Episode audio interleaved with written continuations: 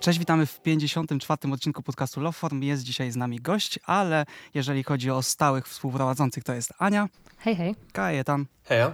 I Daniel. Cześć, dzięki bardzo za zaproszenie. I teraz krótkie wprowadzenie właśnie Chociaż jeszcze zanim to chciałem tylko powiedzieć, że 40 minut czy coś takiego przed nagraniem tego odcinka Kajetan do mnie napisał, o czym w zasadzie będziemy rozmawiać. I tak przez ostatnie powiedzmy 20 wiedziałem zawsze o czym jest odcinek, ale tak myślałem, że dobra, włączy się to zawsze, ktoś tam rzuci jakiś temat i pójdzie, a teraz się faktycznie zacząłem zastanawiać te parę minut temu, parę dziesiąt powiedzmy już teraz i o czym to faktycznie jest. Miałem zapisane dwa zdania, więc y, ponieważ to jest odcinek dla mnie trochę taki ważny, można powiedzieć, to zacząłem główkować, także Kajetan dzięki całkiem całkiem pokaźne 40 minut pracy miałem. Podziękowałem Kajetanowi z rozpędu. Chodziło o Daniela. Bardzo przepraszam, Kajetan. Jeżeli cokolwiek wyjdzie z tego odcinka, to znaczy, że mogę iść na dziennikarstwo. Nie no, żartuję. I teraz tak, jeżeli chodzi o Daniela, to spotkaliśmy się w szkole, ale tutaj będzie w miarę krótka ta historia. Postaram się przynajmniej, dlatego że usiedliśmy z tego, co ja pamiętam. Jak pamiętałeś to w jakiś inny sposób, to zaraz poprawisz. Natomiast gdzieś tam zaczęliśmy rozmawiać w sali na jednych z pierwszych zajęć w, na grafice w Warszawie. No i to była taka rozmowa, że wiadomo, siada się koło kogoś pierwszy dzień w szkole, w zasadzie nie wiadomo, czy w ogóle będziemy po wyjściu z sali jeszcze kiedykolwiek mieli kontakt, ale był taki moment, że wyszliśmy na przerwę przed budynek i stało się coś, co dzieje się często, jeżeli wspominam niektóre moje znajomości, czyli Kajetan wyjął iPhone'a. I to, to nie, nie jest tak, Daniel? że ktoś ma... Czy ja znowu Kajetan powiedziałem? Tak. Dobra, cały jakieś dziwne macie podobne brzmiące jakieś w mojej głowie imiona. W każdym razie wyszliśmy na tę przerwę i Daniel wyjął telefon i to nie jest tak, że ktoś ma po prostu telefon, bo to czasem widać, niektórzy mają konkretny e, model buta, niektórzy jakiś e, model, rodzaj, markę samochodu, a czasem po kimś, kto wyjmuje iPhone'a, widać, że ten iPhone nie jest tam z przypadku. I dokładnie tak samo było z Danielem i chyba jeżeli to potwierdzisz, dokładnie od tego zaczęła się nasza znajomość, bo jednak o tych iPhone'ach zaczęliśmy coraz więcej rozmawiać. No to powiem Ci, Piotrek, że sporo tutaj pomyliłeś, bo było trochę inaczej. O nie. Ja to pamiętam tak, że siedzieliśmy właśnie na tej auli i wykładowca nas zapytał, kto korzysta na tej sali z Maca. I wtedy my podnieśliśmy ręce wśród e, niewielu osób w sumie, które tam korzystały z Maców. I potem właśnie jakoś na tej przerwie chyba e, się zgadaliśmy i powiedziałeś mi, że o, widziałem, że podniosłeś rękę, jak e, wykładowca zapytał, kto korzysta z Maca. I jakoś ta rozmowa chyba się wtedy dalej potoczyła między nami.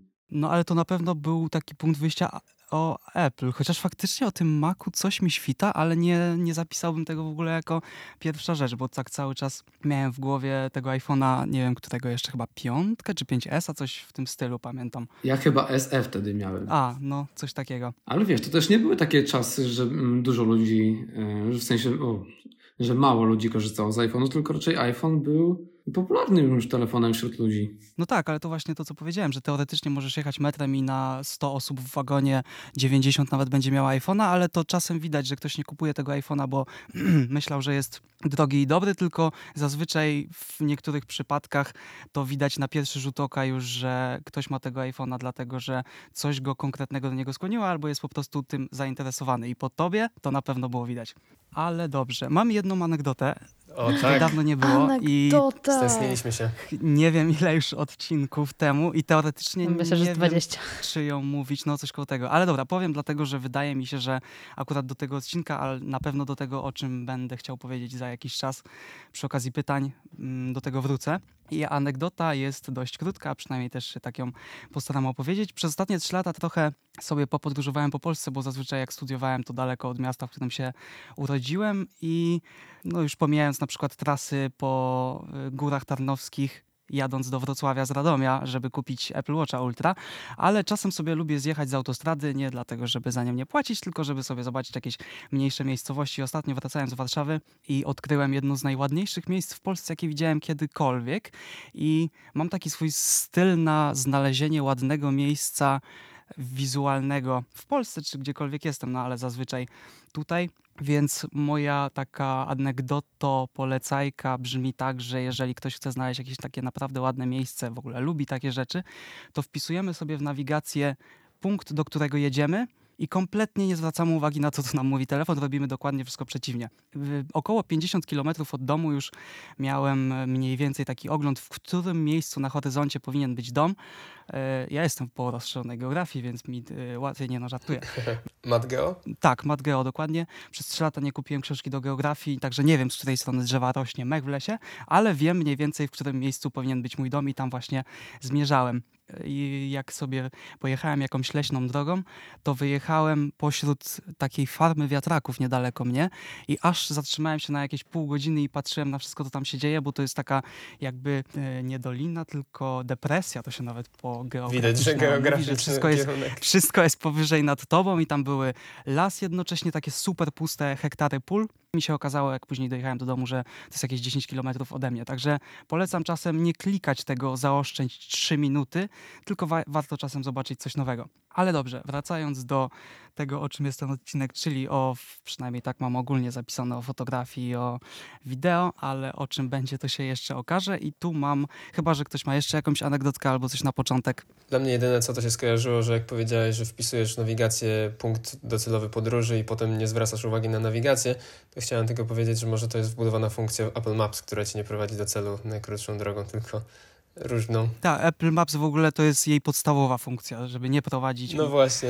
No ostatnio była aktualizacja Apple Maps, e, całkiem spora chyba i możliwe, że coś się poprawi. Bardzo ładnie teraz wyglądają.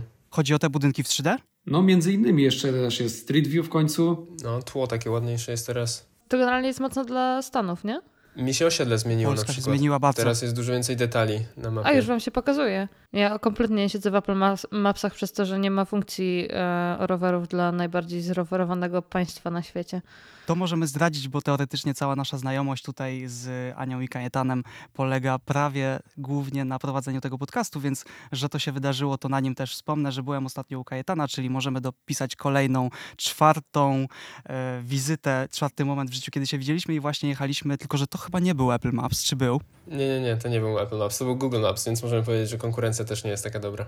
Tak, bo zaprowadziła nas, jechaliśmy nad, na plażę w Gdańsku i prowadziła nas przez jakieś dziwnie wąskie osiedle i kazała nam skręcić w drogę, która nie istnieje. Co? Także brzmi jak Apple Maps albo Google Maps, ale koniec końców przynajmniej zaliczyliśmy dobry spacer po plaży, więc byliśmy zadowoleni. To do fotografii, bo mam kilka rzeczy, anegdotę o Peterze sobie zostawię na później, bo ja nie będę cały czas tutaj gadał. I moje pierwsze pytanie do Daniela jest takie, gdybyś mógł krótko w ogóle opowiedzieć na wstępie, jak zaczęła się twoja przygoda z fotografią, czy od telefonu, czy od aparatu od razu i z jakiego projektu jesteś najbardziej dumny, który do tej pory zrobiłeś?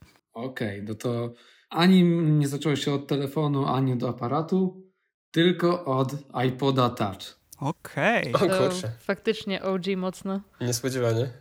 Nie korzystałem wcześniej z aparatu. Bardzo mnie fascynowały iPhony, jednak nie było mnie stać za bardzo na iPhone'a, ale miałem iPoda Touch, e, który miał zdecydowanie lepszy aparat niż e, mój ówczesny telefon z Androidem. A co to było, pamiętasz? Tak, to był jakiś Soniak, Sony Xperia e, M2 chyba. No, bardzo niska półka telefonów, więc ten aparat w iPodzie był dużo lepszy. Ale w ogóle skąd złapałem taką zajawkę na robienie zdjęć? E, z tym też się wiąże śmieszna historia w zasadzie, bo po skończeniu gimnazjum szukałem e, planu, co chcę robić dalej w życiu. Czy iść po prostu do liceum, czy jednak coś tam bardziej sprecyzowanego. I wybrałem technikum fotograficzne. Tak po prostu stwierdziłem, w sumie lubię robić zdjęcia. A czym robiłeś zdjęcia w takim razie w tym momencie? Tym iPodem cały czas? iPodem, tak. E, ja poszedłem do tej szkoły nie mając zielonego pojęcia o tej fotografii. To że po prostu lubiłem robić zdjęcia w wolnej chwili. No i na nim się uczyłem, e, bardziej takiej obserwacji. Okay. A dopiero z czasem uzbierałem na pierwszą lustrzankę i wtedy zacząłem bardziej poważnie e, fotografować. Okej, okay, ale to jeszcze nie były pieniądze zarobione z fotografii, no bo korzystałeś z... Nie, nie, broń Czyli Boże. po prostu od zera zainwestowałeś w sprzęt, żeby zobaczyć, co z tego będzie? No nie do końca bym tak powiedział, bo tym iPodem starałem się właśnie łapać różne kadry i łapać zajawkę. No tak, ale już aparat kupowałeś pod kątem dalej zajawkowym, czy już żeby ewentualnie coś gdzieś dla kogoś za pieniądze zrobić? E, aparat kupiłem bardziej, żeby nauczyć się obsługi tego aparatu, okay. bo wiadomo, e, iPod miał, e, był po prostu takim no, zabawką, a nie aparatem. Wszystko automatycznie było ustawiane, a jednak lustrzanka to wymaga więcej tej wiedzy i ustawień. Chyba, że robisz na auto. No, czyli 89% społeczeństwa? No. Coś koło tego. W sumie racja. A czyli kupi, kupiłeś ten aparat już na jakim etapie tego technikum? Czy gdzieś od razu na początku, żeby się wdrażać? Nie, nie, ja go kupiłem dopiero y, po roku. To od razu pytanie mam do tego, o czym mówiłem. A dobra, bo to jeszcze zanim przejdę do kolejnego, to miałem pytać, zapytałem już o ten projekt, tak już sumując mniej więcej wszystko, co do tej pory zrobiłeś. Masz taki jeden projekt, który albo po prostu najlepiej, naj, no, najprzyjemniej wspominasz, albo jesteś z niego najbardziej dumny z jakiegoś innego powodu? Tak, mam taki pewien projekt, y, który był w zasadzie jednym z takich pierwszych y, moich większych y, zleceń jakby. Ale to nie było zlecenie, tylko bardziej taka E, współpraca z ludźmi z branży, których mm, poznałem w międzyczasie podczas mojej e, drogi tej fotograficznej. Mieszkam e, w takiej okolicy, gdzie była taka jakby, można to powiedzieć, pustynia i stwierdziliśmy, że to jest świetne miejsce, żeby zrobić tam jakąś sesję zdjęciową, która będzie wyglądała jakbyśmy robili ją gdzieś daleko za granicą na prawdziwej pustyni. No i świetnie się zorganizowaliśmy z tą ekipą. Mieliśmy modelkę, która była też początkująca, tak jak ja, fotograf. Inną znajomą, która robiła make-up. Jeszcze kolejna osoba, e, która była stylistką. Pojechaliśmy z nią w ogóle na e, zakupy do e, sklepów z odzieżą używaną. I tam ona nam pomogła dobrać takie zwariowane stylizacje, bo chcieliśmy tą sesję zrobić w stylu takim high fashion. I fajnie nam to naprawdę wyszło. Ta dziewczyna zrobiła dobrą robotę, bo coś się tam poprzerabiała te ubrania i efekty wyszły naprawdę niezłe. Można je jeszcze gdzieś oglądać? E, tak, są na mojej stronce. A, no dobra, to link będzie w opisie. Klasycznie. Chyba, że klasycznie zapomnę o czymś, ale postaramy się. Ja ci przypomnę. Dobra, dobra, dobra. Ale to sesja pierwsza na pustyni brzmi fajnie, tym bardziej, że nie wiedziałem, bo ty zawsze mieszkałeś tam obok Warszawy. To gdzie to właściwie jest? Tak, y, wiesz co, to jest y, koło Legionowa, to są takie leśne okolice. No i tam jak jest właśnie las, to na środku jest y, takie duże pole i tam jest właśnie taki obszar, gdzie jest dużo piasku. I to od tego, mm, bo powiedziałeś, że jednocześnie byłeś dumny z pierwszego, czyli to było jakieś takie wyjście do innych zleceń już takich e, poważniejszych, które miałeś? Wiesz to nie było jedno z pierwszych, tylko już tam już znałem tą obsługę tego aparatu, ale to było bardziej takie poważne, gdzie było wszystko zorganizowane na tip-top. E, że cała ekipa była w to zaangażowana, bo wcześniej to były sesje, że z kimś się po prostu umawiałem i lecieliśmy po prostu e, na freestyle, że tak powiem. Spotykaliśmy się i po prostu robiliśmy zdjęcia. A tutaj jednak było wszystko zaplanowane. Okej, okay, i właśnie wspomniałeś o tym patrzeniu jeszcze za czasów iPoda Touch na... W ogóle to była trójka czy czwórka wtedy? To była piątka. A, czyli już taki późniejszy trochę. To nawet, bo ile wyszło ich razem? Siedem i to w, zamknęli chyba tę serię. Tak, tak. Coś koło tego, Coś no. jeszcze siódemkę kojarzę. Wspomniałeś, że wtedy patrzyłeś sobie, chodziłeś patrzyłeś na kadrę i kiedyś Krzysztof Gonciarz powiedział, czyli były artysta i wizjoner polskiego YouTube'a i to tak były naprawdę przez duże by, ale kiedyś powiedział za czasów jeszcze nagrywania vlogów, że życie y, z filmowania lub fotografii dla niego przynajmniej wiąże się z takim cały czas chodzeniem i szukaniem ładnych kadrów i w ogóle patrzeniem, tak jakby oko cały czas było aparatem. I ostatnio jak byłem na jednym koncercie, to tak sobie stałem, bo ja też coś takiego mniej więcej mam i gość przede mną zaczął tak fajnie machać rękami i sobie pomyślałem, że gdybym realizował nagranie z tego wydarzenia, to był totalnie kadr, który chciałbym złapać. I właśnie mam pytanie no do ciebie Daniel i do reszty naszego tutaj składu dzisiejszego, czy też tak macie, bo każdy gdzieś tam z fotografią na którymś etapie się styknął mocniej albo mniej, że też lubicie patrzeć na świat w takim, może nie, że to bym nagrał, ale to po prostu ładnie wygląda, bo niektórzy po prostu patrzą na coś i nie zwracają na to za bardzo uwagi. Teraz właśnie mówisz o tych ładnych kadrach oczu, a ja się obróciłam. E, teraz jest u nas Golden Hour i akurat mój kot siedzi tak idealnie w takiej pięknej pozycji, oświetlony przez e, słońce. On ma takie jeszcze rdzawe futra, więc to już w ogóle super wygląda. No, czyli zauważasz. Czyli tak. masz tak czasem faktycznie. Jest, no.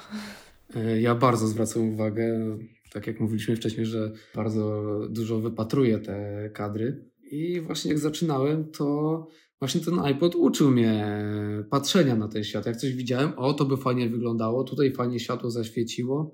I do tej pory tak mam. Jak coś zobaczę, wyciągam telefon.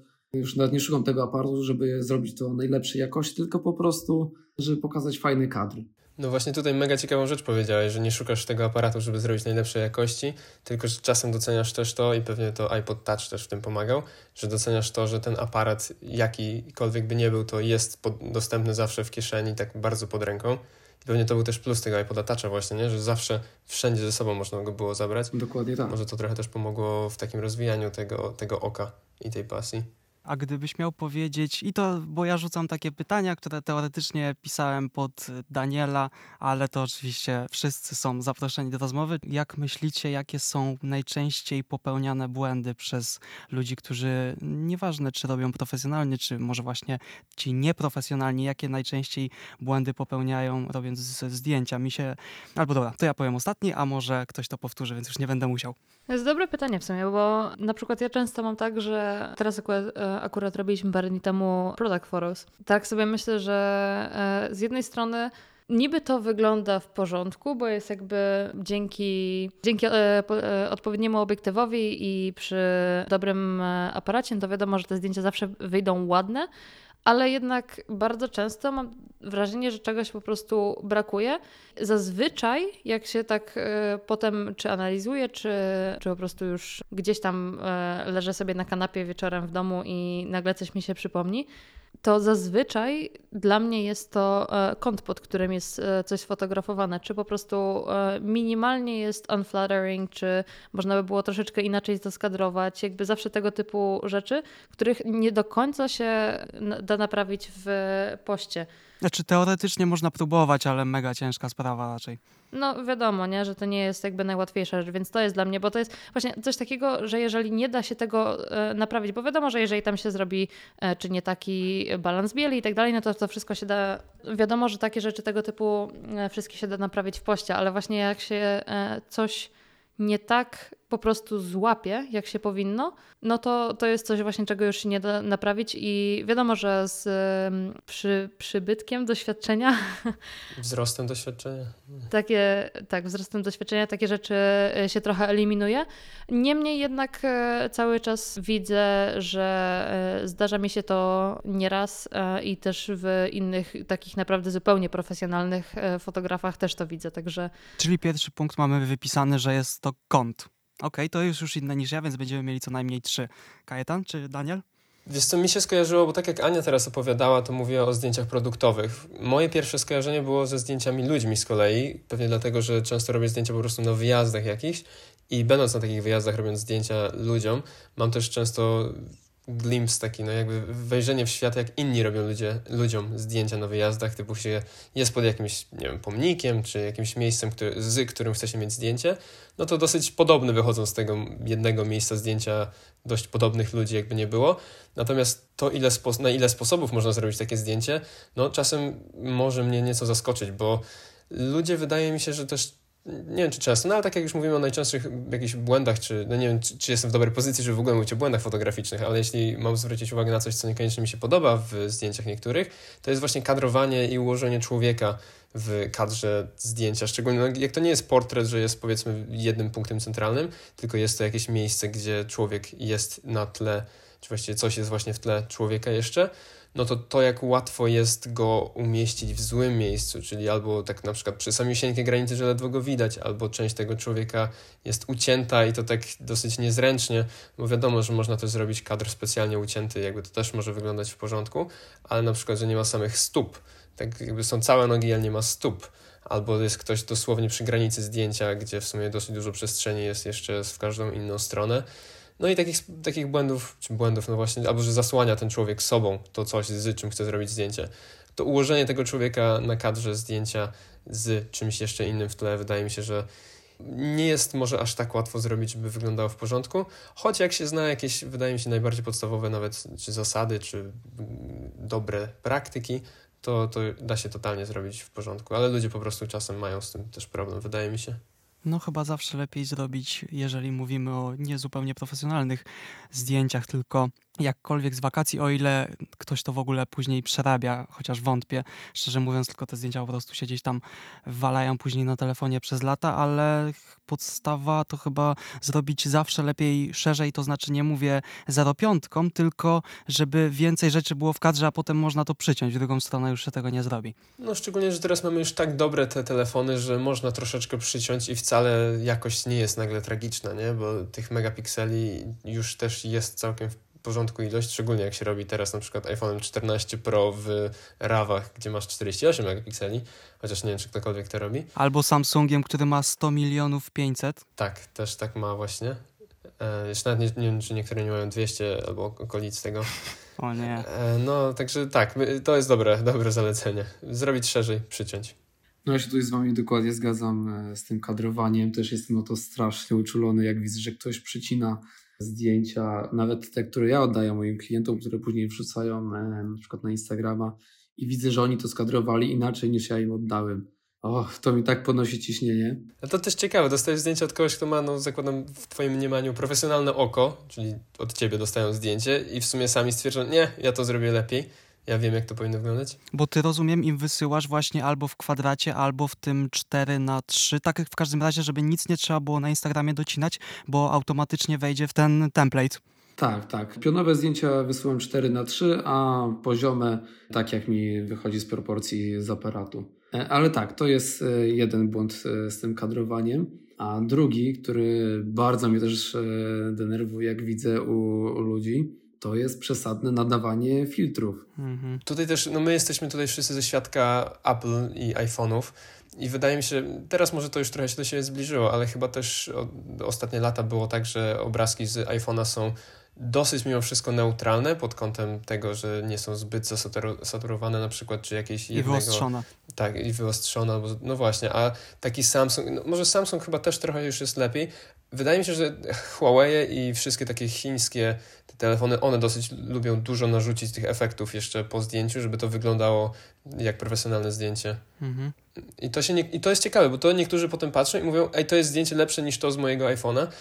I to jest no, oczywiście subiektywna decyzja tych osób, że im się bardziej podoba z tymi filtrami, ale wydaje mi się, że. Czym jest zdjęcie? Są, no właśnie, czym jest zdjęcie. Tak, tak, interpretacją rzeczywistości w sumie. No niektórym się to bardziej podoba. Ja też na przykład preferuję taki bardziej neutralny look zdjęć iPhone'owych.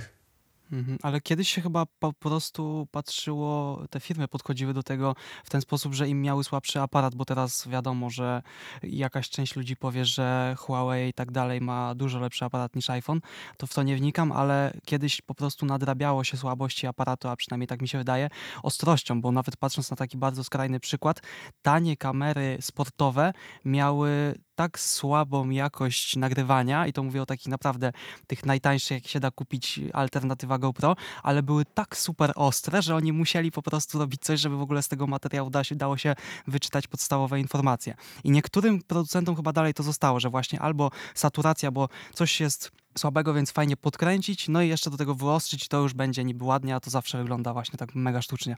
Nie, dla mnie generalnie ja jestem absolutnym antyfanem wyostrzania, bo to zawsze będzie wyglądało nienaturalnie i widać, że to jest po prostu e, przerobione zdjęcie.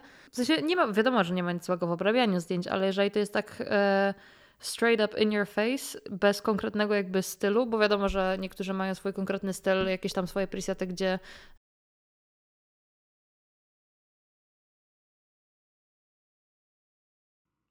No, struktura bardzo się zmienia na tym zdjęciu. I też ziarno się zaczyna. Ogólnie tracimy dużo na jakości wtedy. Tak, no właśnie ta ziarnistość jest taka. E, przy czym ziarnistość z tymi takimi bardzo charakterystycznymi obwódkami wokół e, obiektów, że one są takie albo trochę takie wyglądają jak taki HDR zbyt mocny. A jeszcze dopytam w takim razie, bo ty się, znaczy teoretycznie to wiem, ale dla dobra powiedzmy ogółu podcastu dopytam, bo ty się też zajmujesz od razu obrabianiem tych zdjęć, nie przekazujesz tego nikomu dalej, tak, nie? No Więc od czego zaczynałeś naukę, jak mówimy nau naukę, jak mówimy o robieniu zdjęć, no to to był iPod Touch, a jakiś taki pierwszy totalnie program do grafiki? Zdjęcia wtedy obrabiałem e, na iPadzie w e, programie Kurczę, jak on się nazywał? Nie mów mi, że Affinity. Nie, nie, nie. To chyba już e, nowszy był. To dobrze, nienawidzę tego programu. Nie pamiętam nazwy tego programu, ale później się wspomagałem. Ale to nie był żaden wbudowany, w sensie ten jeden wbudowany. Nie, nie, nie, nie. To, to był jakiś inny. Ale później się wspomagałem e, Photoshopem Express, który był e, na urządzeniach Apple'a. To na nim obrabiałem pierwsze zdjęcia, a potem były jeszcze też jakieś od Adobe Photoshop Express, Photoshop Mix. Na tych, na tych programach pracowałem. Później jak się nauczyłem obsługi Lightrooma na komputerze, oczywiście z tutoriali na YouTubie, to tak obrabiałem zdjęcia. Już nie a propos tutoriali na YouTubie, to kojarzy mi się tylko i wyłącznie e, nasza szkoła, w której się właśnie poznaliśmy. Nie będę nazwy wymawiał, mimo że niewiele osób słucha tego podcastu, ale nie ma po co, bo niestety dla mnie przynajmniej trafiło się tak, że poszedłem, albo może nie niestety, bo wtedy poznałem Daniela, ale poszedłem do tej szkoły w momencie, kiedy po chyba roku chodzenia tam wybuchła pandemia, więc wszystko przyszło na zdalne i zdalne nauczanie grafiki to ma bardzo mało sensu, a chciałem tylko powiedzieć, a, a przynajmniej w tamtej uczelni, a chciałem tylko powiedzieć, jak ja zacząłem um, przygodę z grafiką, bo to jest całkiem śmieszna historia. Mianowicie to było za czasów Snapchata, bo dla mnie te czasy minęły co najmniej 8 lat temu, niezależnie od tego, co tam ludzie jeszcze mają na telefonach, ale kiedyś zawsze jak coś było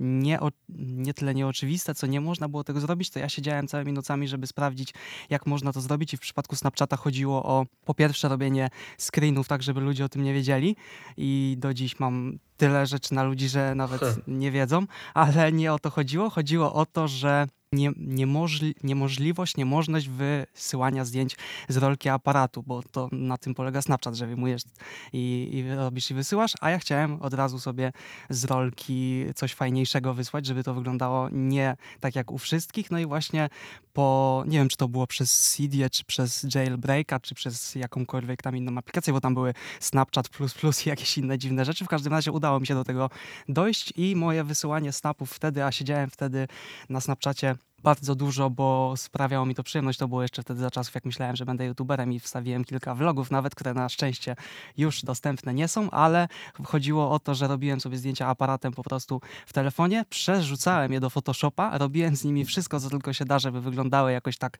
dziwnie, nienaturalnie czy coś i dopiero wrzucałem je sobie z powrotem na telefon i wysyłałem jako tego snapa zrobionego 3 sekundy wcześniej.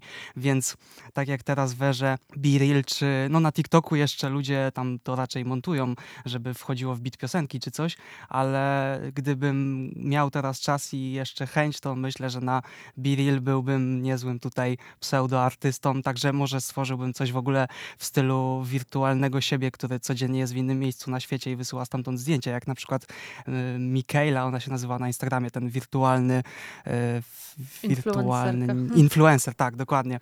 Także moje przygody z grafiką się zaczęły od przerabiania ludzi na Snapchacie. To jest w sumie coś, o czym już wcześniej trochę powiedzieliśmy, ale mówi się, i to jest prawda, że 80%, czy no już nieważne procenty, ale że większość zdjęcia w tej chwili w telefonie nie robi fizyczna soczewka, tylko system. I właśnie mam pytanie mm, no do Daniela, ale jak zwykle lecimy dalej. Jak myślisz, Daniel, czy w przypadku fotografii teraz ogólnie, ile jest fotografa, a ile później grafika. I nieważne, czy to jest jedna osoba, bo tak jak w Twoim przypadku, czy podejrzewam, że w dość wielu, czy ile jest po prostu zrobienia zdjęcia, a ile retuszu, jeżeli chodzi o wynik całości, bo na przykład przecież można by było podejść do tego, że wybiorę po prostu dość szeroki obiektyw, ale bez żadnego tam rybiego oka czy coś takiego, więc będzie dużo kadru, więc będzie z czego przycinać, do tego ustawię ostrość, no i w zasadzie zresztą to już się można w programie dopasować. I jestem właśnie ciekawy, ile w takiej fotografii dobrej, profesjonalnej czy jakiejkolwiek innej, po prostu ile jest w tej chwili dobrego fotografa czy dobrego grafika? E, to sprawa wygląda tak aparat jest tylko narzędziem fotografa, które pomaga mu wykonywać tą jego pracę. Finałowe zdję finalne zdjęcie zależy od tego, jak on wykona swoją pracę, jak ustawi kadr i jaki będzie chciał osiągnąć efekt. Aparat z niego nie zrobi tego za niego sam, tylko to jednak musi ktoś go obsłużyć. To tak samo jak kucharz, e, który gotuje e, jakieś potrawy, to nie robią tego za niego garki, tylko on sam. E, więc e, tutaj ten sprzęt, e, no zależy w jakich rękach jest obsługiwany, tak? Tutaj sztuczna inteligencja może pomóc nam odszumić to zdjęcie, poprawić jakość, ale jednak za tym kadrem, finalnym zdjęciem, to jednak musi to wykonać już ta osoba fizyczna. Czyli dalej mimo wszystko, to znaczy tak, dobra, inaczej, pytanie skonstruuję w ten sposób. Albo jest tylko fotograf i nie może żadnej korekty zrobić na komputerze, albo mamy ogólne zdjęcie słabej jakości, ale grafika, który potencjalnie może z tym zdjęciem zrobić dużo. I teraz, które zdjęcie będzie lepsze? Nie pytam, które zdjęcie będzie się podobało w dużej ilości osób, bo to jest jak rozmowa, czy wyostrzamy aparat w Huawei, żeby ludziom się podobało i jeszcze to wysaturyzowujemy, tylko po prostu, czy jako sam swoją dobrą robotę lepiej zrobi mega dobry fotograf, czy mega dobry grafik? Kurczę, to jest dobre pytanie przy założeniu, że grafik ma średniej klasy zdjęcie, no a fotograf już ma dostępne wszystko, co go sztuka nauczyła. Oczywiście pytanie kieruję do wszystkich. Ja myślę, że jak fotograf jest bardzo dobrze doświadczony i zna się na oświetleniu, na dobrych ustawieniach e, aparatu, to i tak on e, jest tutaj, ma przewagę e, i on wykona lepiej tą robotę. Tak według mnie.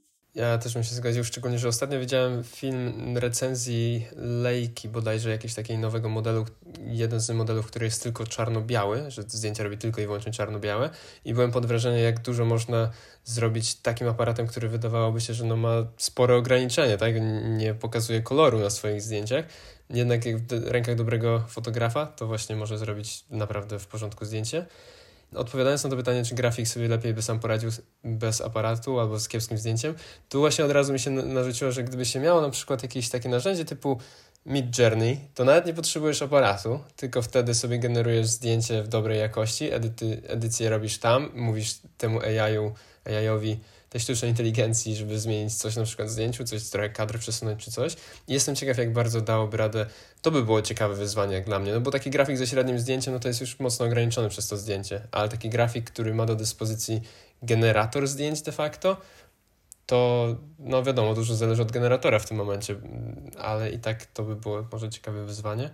A w sumie teraz mi się przypomniała jeszcze jedna rzecz, bo rozmawialiśmy chwilę wcześniej o wadach ludzi, którzy robią zdjęcia i zapomniałem powiedzieć o tych dwóch moich, chociaż jedno się właśnie zgadza, bo y, mówiliśmy o kompozycji, to się pojawiło, ale właśnie to jest jedna z niewielu rzeczy, znaczy, dobra, nie tak, nie powiem aż tak, ale to jest na pewno rzecz, której się nauczyłem w tej szkole graficznej, bo mieliśmy tam, yy, na pewno już sobie nie przypomnę nawet jakbym chciał nazwiska pani, natomiast mieliśmy zajęcia, chyba, że to był pan, z jak to się nazywa, może ty mi Daniel powiesz, typografii, zawsze się mylę, czy czcionka. Obstawiam, że mówisz o rysunku. Chociaż może to była właśnie ta pani, ta, która bardzo zwracała uwagę na to, jak co jest ułożone w kadrze. To się nazywa typografia albo topografia. Zawsze mi się te dwa słowa mylą. Topografia, typografia to są litery, to jest pismo. Topografia. No tak, tak, właśnie mówiłem o czcionce albo i mieliśmy takie zajęcia, chyba że nie mieliśmy ich razem, ale na pewno pamiętam i może ty też pamiętasz, że był nauczyciel, który na to mega zwracał uwagę. Kurczę, nie kojarzę to może nie mieliśmy tych zajęć razem, ale pamiętam, że. Jest możliwe, pan... bo my byliśmy trochę na innym kierunku. No tak, tak. Niektóre zajęcia mieliśmy razem, a niektóre nie, ale był jeden z nauczycieli w tej szkole, który bardzo zwracał uwagę na to, jak co jest w kadrze, dosłownie co do piksela, czyli milimetra w prawdziwym życiu i to mnie bardzo nauczyło tego, że tak jak ty Daniel mówiłeś, że patrzysz na kadrę i bardzo cię denerwuje, jak ktoś coś przytnie. Ja też na to zwracam uwagę po tej właśnie, po lekcjach z tą panią, że nienawidzę jak coś wystaje z rogu kadru i nie wiadomo co to jest, bo wszystko na kadrze powinno mieć swój cel i jeżeli coś jest nie w pełni widoczne, to najprawdopodobniej jest to błąd i tego nie powinno być. Więc zawsze jak też robię potem w postprodukcji, um, obrabiam te zdjęcia, czy pod miniaturki, czy pod cokolwiek, bo raczej nie robię już zdjęć tak po prostu na pamiątkę czy coś, więc jeżeli robię jakieś grafiki, to jestem w stanie zawsze znaleźć coś, z czego można zdjęcie oczyścić. Na przykład bardzo często zdarza mi się, jak robię na przykład plakat, a dostaję zdjęcie artysty, który na tym plakacie ma być, jakoś nie mogę sobie odmówić na przykład usunięcia mu niektórych części kurtki, to znaczy jakiś gdzieś, gdzieś jakiś losowy guziczek, który mi kompletnie nie pasuje i to nie jest tak, że zdjęcie jest źle zrobione, tylko to już mówię szerzej, że bardzo nie lubię takich mikro rzeczy w kadrze, które nie dodają nic do zdjęcia, żadnego charakteru, a jeżeli ich nie będzie, to będzie czyściej. Na przykład ostatnio bardzo dużo miniaturek i rzeczy robię związanych z motoryzacją, z motoryzacją, ale też z Formułą 1 i zdarza mi się na miniaturkach usuwać różne takie jakieś z kostiumu kierowcy, czy małe reklamy, które się zagięły, ich nie widać, więc wolę nie mieć jakiejś losowej litery A gdzieś w miejscu, tylko wolę, żeby to był pełny czerwony strój, na przykład Ferrari dosłownie z dwoma logami, bo to mi się po prostu bardziej podoba. A druga rzecz to jest też podpowiedź, bo widzę to za każdym razem. Niech się ludzie w końcu nauczą, że zdjęcia, jak się robi na przykład za zachodowi słońca, co robi zachodu, zachodowi raczej słońca, co robi bardzo dużo, czy na przykład na koncercie, jak też ostatnio byłem, to ludzie teoretycznie już wiedzą, że należy kliknąć sobie paluszkiem w najjaśniejszy punkt w kadrze, bo Ja nie zazwyczaj wiem, będzie wiedzą. No, tak jak to, to już powoli wchodzi, ale już nikt nie wie, a większość wydaje mi się, że nie. A z tej starszej widowni, powiedzmy, to nigdy tego nie zaobserwowałem w takich miejscach i zawsze ja to pokazuję, że trzeba kliknąć i jeszcze sobie palcem przeciągnąć w dół, żeby to dostroić, żeby ten najjaśniejszy punkt w kadrze był ciemny. I większość zdjęć z każdego miejsca, czy to jest koncert, że jest mega rozświetlona scena, czy właśnie zachód słońca, to są mega prześwietlone najjaśniejsze punkty.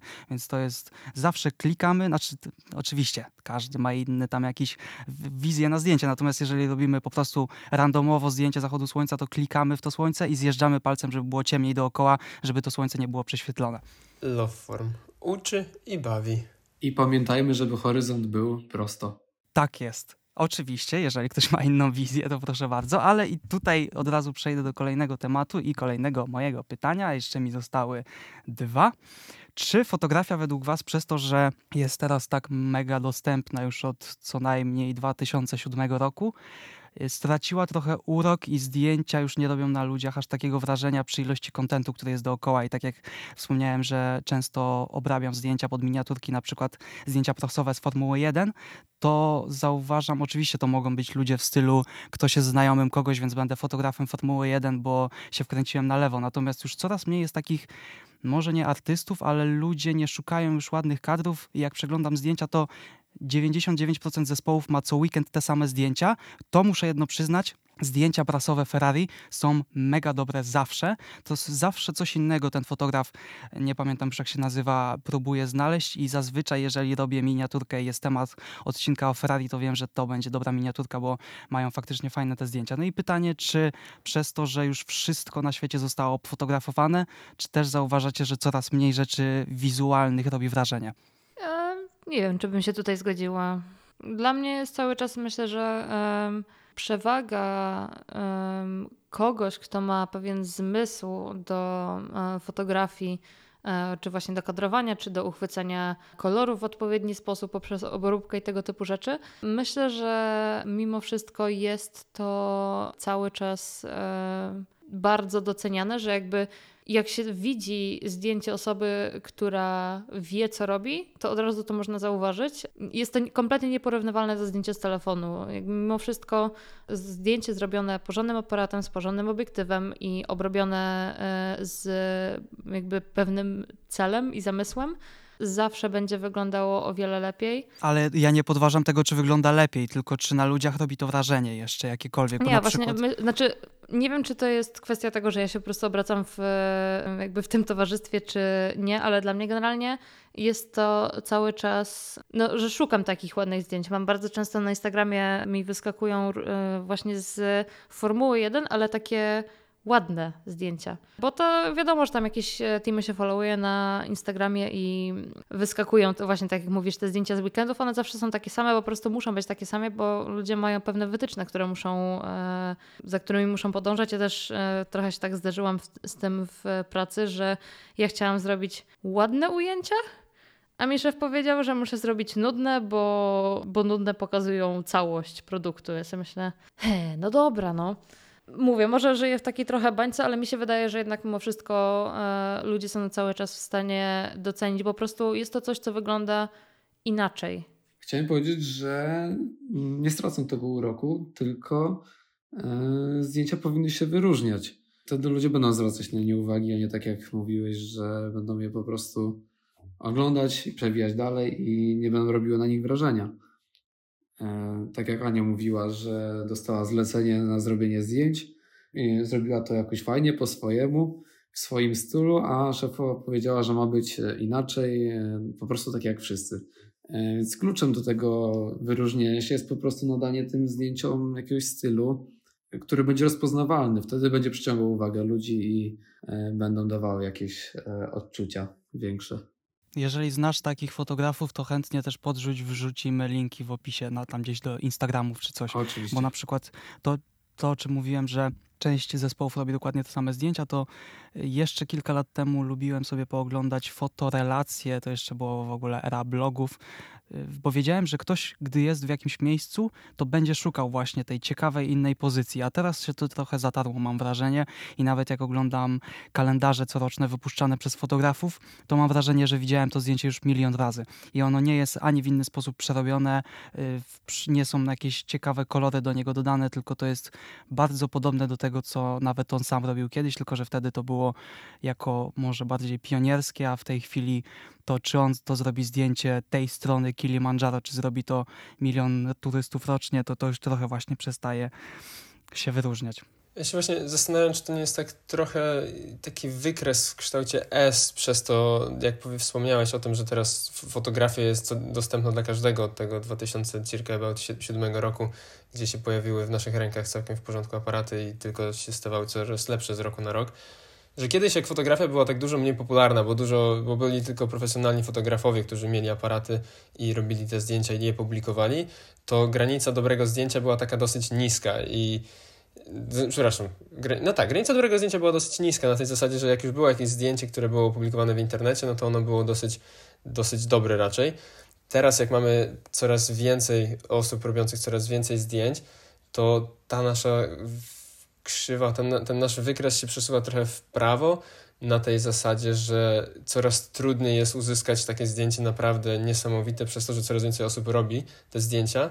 I też jak jest taki właśnie kształt S, no to na początku, żeby poprawić zdjęcie ze słabego do lepszego, no to wymaga, wymagane jest tylko trochę wysiłku, żeby już dosyć znacząco poprawić to zdjęcie. Natomiast jak już teraz każdy ma taki telefon, który jest w stanie zrobić naprawdę w porządku zdjęcia, to coraz trudniej jest o te ostatnie kilka, kilkanaście procent do naprawdę niesamowitego zdjęcia, a jesteśmy po prostu zalani takimi no, środkowymi na tym wykresie, czyli już naprawdę w porządku zdjęciami, jednak na dosyć podobnym w porządku poziomie, a o takie wybitne, no to jest trudno, bo to jest po prostu creme de la creme pewnie i no nie każdy jest w stanie to zrobić. To zrobiłeś mi właśnie piękny segway i ja tę piłkę to podanie przyjmuję, jak to w naszym podcaście czasem bywa i zataczamy wielkie, piękne koło do Apple. I moje pytanie ostatnie zapisane brzmi, często o tym rozmawiamy, ale nikt w sumie nie mieliśmy też bardziej fotograficznego podejścia, więc może Daniel będziesz miał jakieś swoje, bo pewnie kojarzysz, a myślę, że kojarzysz na 100% te wszystkie zdjęcia publikowane przez Apple przy okazji premier nowych telefonów, czy przy okazji też nowych telefonów, tylko wideo. I czy jesteś w stanie po, albo zdradzić na przykład jakiś jeden jeden sposób, jak oni to mogli robić, albo, bo przede wszystkim Apple nie może okłamać ludzi. To jest podstawa, prawnicy na to nie pozwolą, natomiast Apple może często nie powiedzieć prawdy. I gdy oni robią te zdjęcia, to co jest tam najważniejszym elementem? Czy to jest światło, czy właśnie edycja, czy co sprawia, że zdjęcia publikowane na stronie Apple totalnie nie wyglądają jak zdjęcia robione iPhone'em, z wideo jest to samo? Ja właśnie też się jakiś czas temu nad tym zastanawiałam i generalnie to, co właśnie zawsze już, y, co, o czym już wspominałam, to, że jest to kadrowanie, zawsze mają bardzo jakieś inteligentne, powiedzmy, użycie e, i dostępnych obiektywów w aparacie, ale też e, bardzo um, umiejętne użycie tych obiektywów do skadrowania odpowiednio, czyli na przykład e, ultraszerokokątnym aparatem robią zdjęcie z bardzo bliska i to z jakiegoś takiego kompletnego, e, kompletnie kąta, gdzie ktoś się musiał na przykład na ziemi położyć albo jakieś takie inne tego typu rzeczy, bo po prostu to są zdjęcia, które najbardziej różnią się od tego, jak ktoś, e, taki typowy użytkownik iPhone'a by takie zdjęcie zrobił, czyli po prostu stojąc wyprostowanym na wysokości tam powiedzmy 1,6, 1,7 metra, wyciąga ten telefon, przed e, twarzą robi zdjęcie i pyk, koniec, nie? Jest bardzo dużo tutoriali, które gdzieś tam właśnie wyskakują, czy na TikToku, czy na Reelsach, na Instagramie, właśnie jak zamiast takiego zwykłego zdjęcia zrobić fajne zdjęcie i faktycznie zazwyczaj to się opiera o tym, żeby znaleźć e, jakby jakiś e, interesujący kąt albo ze światłem trochę pograć, takie tego typu rzeczy. I dla mnie generalnie właśnie to jest, e, zwłaszcza po wprowadzeniu tego ultraszerokątnego, ultraszerokokątnego aparatu, dla mnie to jest e, numer jeden rzecz, że po prostu kąt, pod którym robione są zdjęcia i kolory. Oni, bar, oni, e, ci fotografowie, którzy robią zdjęcia dla e, Apple, mam wrażenie, że bardzo inteligentnie używają kolorów w swoich zdjęciach zawsze mają jakiś dominujący kolor, ale ten dominujący kolor nie musi być e, taki in your face, że bardzo, nie wiem, intensywny czerwony czy coś, tylko one, te kolory, które oni mają na tych zdjęciach zawsze tak bardzo dobrze współgrają ze sobą wzajemnie, że jest to bardzo przyjemne po prostu dla oka do oglądania. A przepraszam, czy oni podają, że to są zdjęcia edytowane na telefonie, czy to już nie jest, czy to jest po prostu Photoshop, czy tam kto co używa, ale to już nie jest iPhone? Oni chyba po prostu tylko mówią, że shot on iPhone. Nie wiem, czy podają edycję. Raczej nie, nie wydaje mi się, żeby podawali edycję. W każdym razie już sama kompozycja zdjęcia jest e, już przemyślana zawczasu i kolory, które zostaną użyte i obiekty, na jakim tle się znajdą, jakby te wszystkie zdjęcia są bardzo przemyślane, a za prostu, po prostu właśnie wyjęcie telefonu z kieszeni i zrobienie e, zdjęcia czegoś, co akurat widzimy. Więc to myślę jest takie największe tutaj, największa różnica, że jest przygotowanie versus e, cykanie fotek. Tak, to ja powiem to z technicznej strony. Tak jak Ania mówiłaś, że tu kompozycja robi dużą e, robotę. Jednak najważniejsze jest w tym wszystkim światło, bo nie są to te zdjęcia, które są pokazywane, nie są w takich codziennych sytuacjach, że wyciągają telefon z kieszeni i robią te zdjęcia. Tylko za tym wszystkim stoi masa sprzętu oświetleniowego, który daje ten efekt. Przy tym pracują ludzie, którzy naprawdę znają się na tym oświetleniu i tak naprawdę to to buduje e, te kadry. A te zdjęcia, które my później robimy tym telefonem, robimy to przy naturalnym świetle, które e, jest zupełnie inne niż ten na tych zdjęciach reklamowych. Okej, okay, a zdarzyło ci się kiedyś, nawet jeżeli nie wykonywać od początku sesję zdjęciową iPhone'em, to jak już masz ustawione światło w jakimś studiu, to walnąć ze dwa iPhone'em, zobaczyć, czy faktycznie takie dobre wychodzą?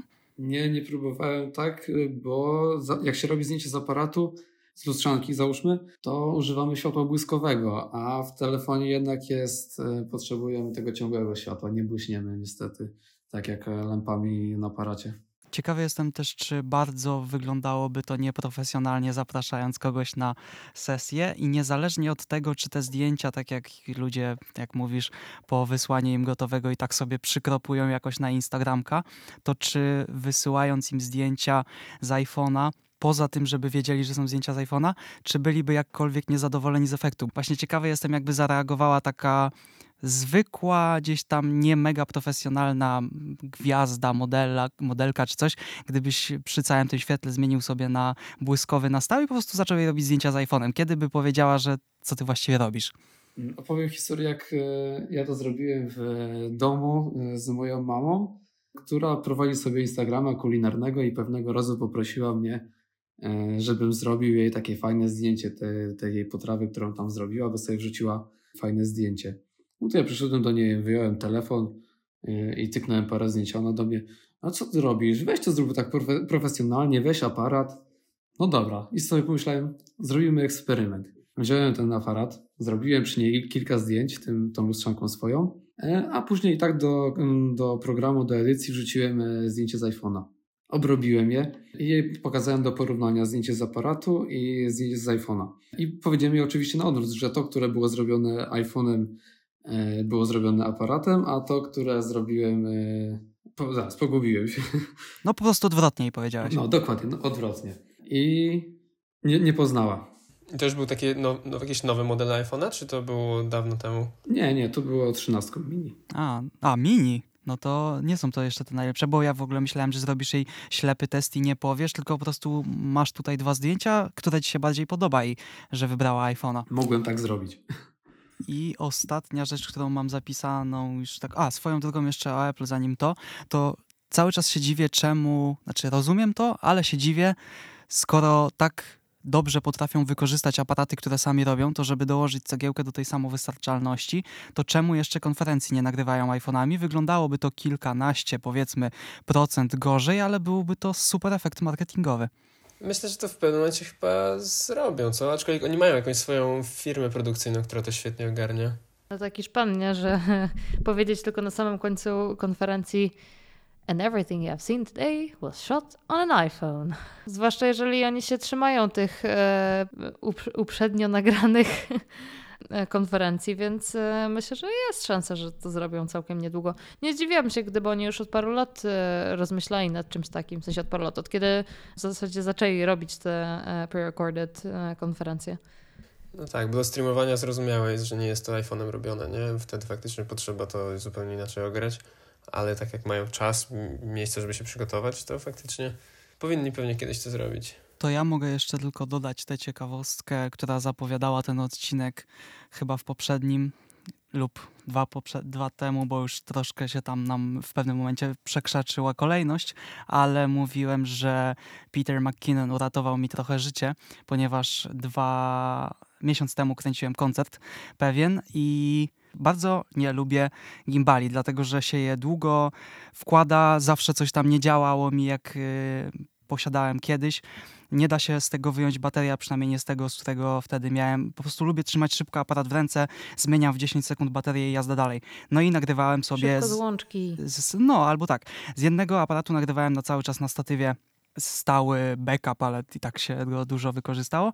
No a z drugiej po prostu z ręki wszystko to, co chciałem nagrać tak w ruchu. No i po, przychodzę sobie do samochodu, bo to w Warszawie było i przychodzę sobie z tej próby, wkładam kartę do aparatu i się załamałem, bo tego się kompletnie nie dało wykorzystać. To się tak trzęsło wszystko, bo mam Fujifilm X-T3 i on nie ma stabilizacji yy, niestety i nie dało się tego wystabilizować normalnie. Jak narzucałem każdego mm, montażysty, najlepszego przyjaciela, czyli Warpa, to się wszystko płynęło jak Bałtyk i uznałem, że trzeba coś z tym zrobić. Wpisałem sobie na YouTubie, jak nagrywać bez gimbala, stały, w miarę stabilny obraz. No i pośród kilku filmów, które obejrzałem i nie dałem mi zupełnie nic, y, łącznie to jedna ciekawostka, znalazłem gościa, który pokazywał, że żeby nagrać ujęcie, to trzeba upaść na ziemię, to znaczy trzymasz sobie aparat przed sobą, tak po, przy sercu, przy klatce piersiowej i żeby taki płynny ruch nagrywać, to musisz się tak do tyłu odchylić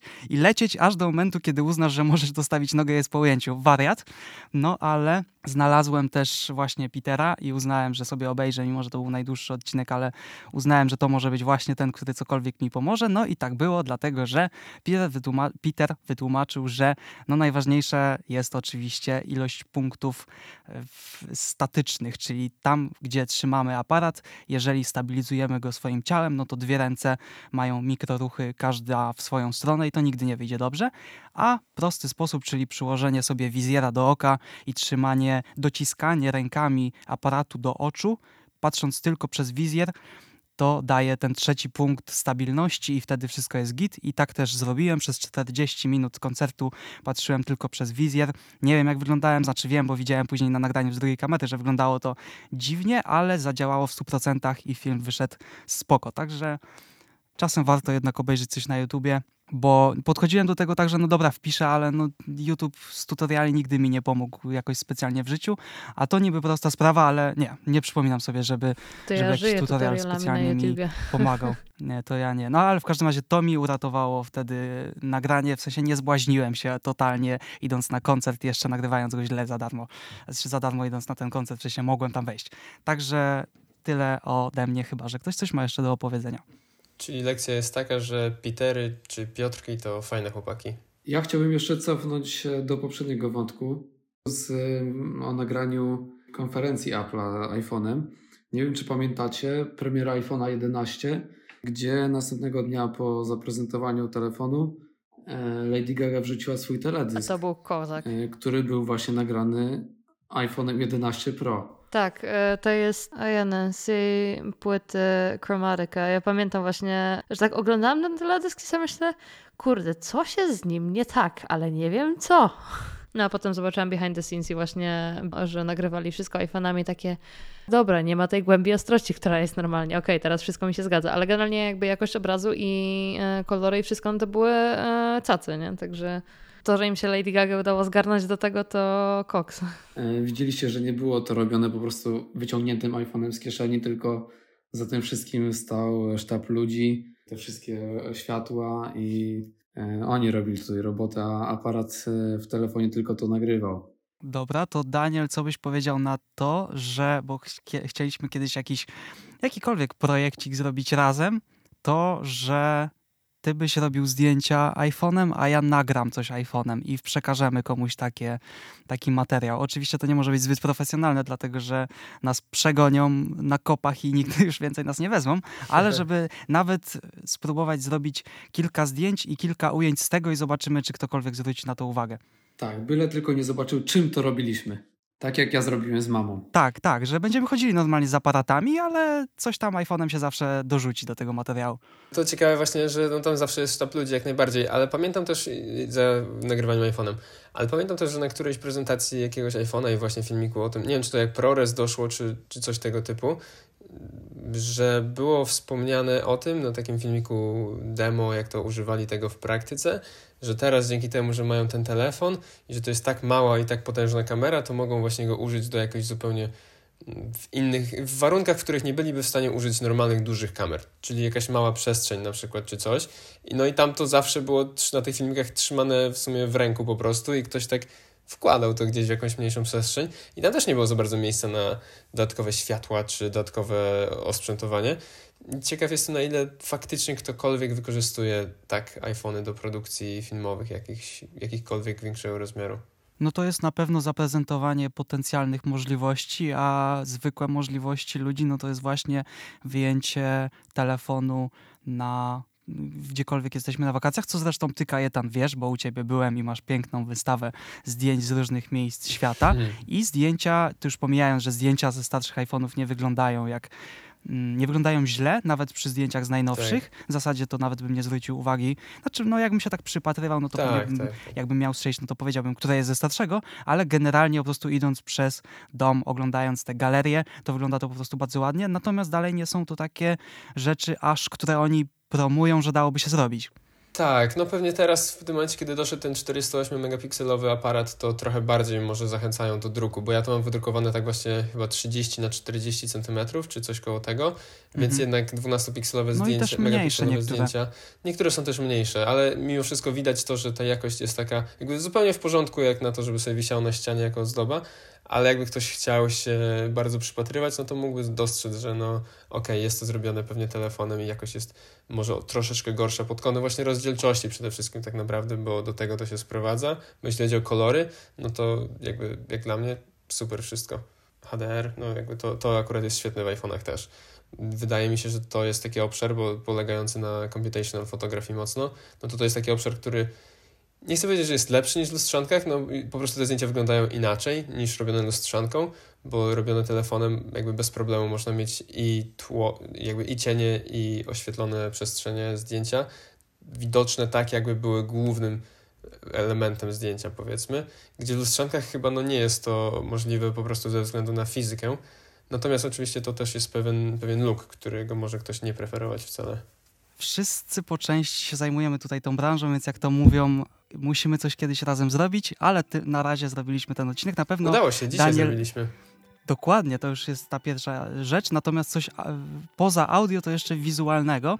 Także mam nadzieję, że się Daniel jeszcze zgodzi kiedyś w odcinku pojawić o czymś innym. Na przykład jak zrobimy ten projekt i będzie okazja pogadać, jak ludzi oszukiwaliśmy nagrywając telefonami, a nie profesjonalnym sprzętem. Oczywiście będziemy to też robili, ale gdzieś tam coś się telefonem przemyci. Także ja bardzo dziękuję Ci, Daniel. Bardzo przyjemnie było pogadać oraz moim współprowadzącym.